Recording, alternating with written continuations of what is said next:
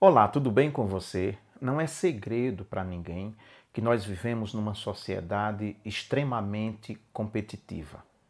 É uma sociedade capitalista e a competitividade faz parte do sistema capitalista. Isso é bom em alguns aspectos, claro, no comércio, por exemplo, é muito bom porque aí o cliente acaba sempre ganhando. Às vezes até que o preço não é tão competitivo assim, porque os comerciantes dão um jeitinho, né, de não entrarem numa competição mesmo, como manda o laissez-faire, laissez-passer, o clássico do liberalismo, mas a gente ganha às vezes no atendimento. Um comércio, ele sabe que quanto mais os seus funcionários atenderem bem, mais vai atrair clientes. É sempre bom quando a gente chega e é bem atendido numa loja, quando o funcionário tem a exata medida do atendimento. Nem nos sufoca, nem também faz de conta que nem está nos vendo. Então, essa competitividade ela é muito boa. É muito bom também quando você imagina no serviço público para ter acesso através de um concurso. Ali é uma competição e passa aquele que provou ter mais conhecimento naquela área do que os seus colegas que estavam competindo. E, em tese, vão sempre os melhores, os mais bem qualificados, pelo menos intelectualmente.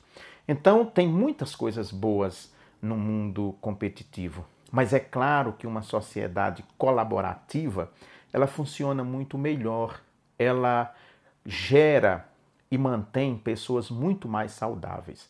E o grande problema, na verdade, da competitividade é porque, em muitas situações, nós queremos aplicar à nossa vida, aos nossos relacionamentos parentais, familiares, a mesma regra. Aí vira um caos. Imagina uma casa que os filhos todos ficam competindo. A Bíblia tem alguns casos assim, como é a família de Jacó, os doze filhos de Jacó. Ali foi uma confusão danada, porque havia a competição. O pai amava mais um do que aos outros, os irmãos ficam com ciúmes. E antes disso, na casa de Isaac, se você conhece essa história bíblica, né? Isaac gostava mais de Esaú, seu filho mais velho, já a esposa dele gostava mais do filho mais novo, Jacó. Isso é uma confusão, dá uma briga danada entre esses irmãos por causa dessa competição. Ficam rompidos durante 20 anos, nem se veem, e a família então fica aos frangalhos por causa dessa competição. A gente vê também lá na casa de Davi, uma competição enorme entre os irmãos, inclusive querendo disputar o próprio reino com o pai, querendo tomar o pai. Filho de Davi que fica com concubina de Davi é uma confusão, gente. Se vocês conhecem essas histórias da Bíblia, vocês sabem do que eu estou faz, falando, né? É essa competitividade dentro da família, ela não é boa ela é péssima também dentro do ambiente de trabalho se ela não for bem dosada, se ela não for bem trabalhada. Aí ela se torna terrível, uma coisa muito ruim, uns querendo passar por cima dos outros sem respeitar. Então, o mundo colaborativo, ele é melhor do que o mundo competitivo.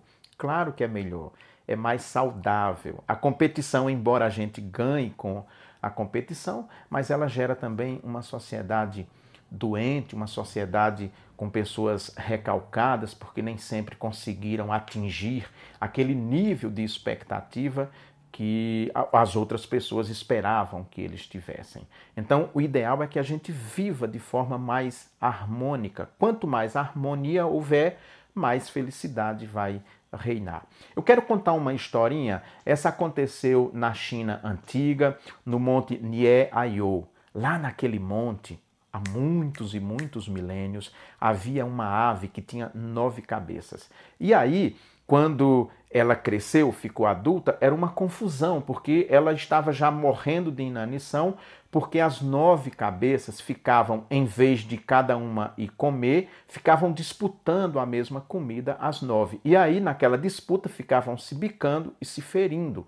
E aí, a ave estava, era entrando em inanição, ia morrer mesmo. Uma outra ave observou e disse: Escuta, vocês não perceberam que a comida que uma de vocês nove come vai alimentar a mesma ave que sustenta vocês, então por que é que vocês não entram num acordo e cada dia uma come porque vai alimentar do mesmo jeito e as outras se privam do prazer de comer, porque o principal é alimentar o corpo. E aí, evidentemente, depois delas perceberem a tolice que estavam fazendo naquela competição insana, elas entram num acordo e aí tudo começa a funcionar bem.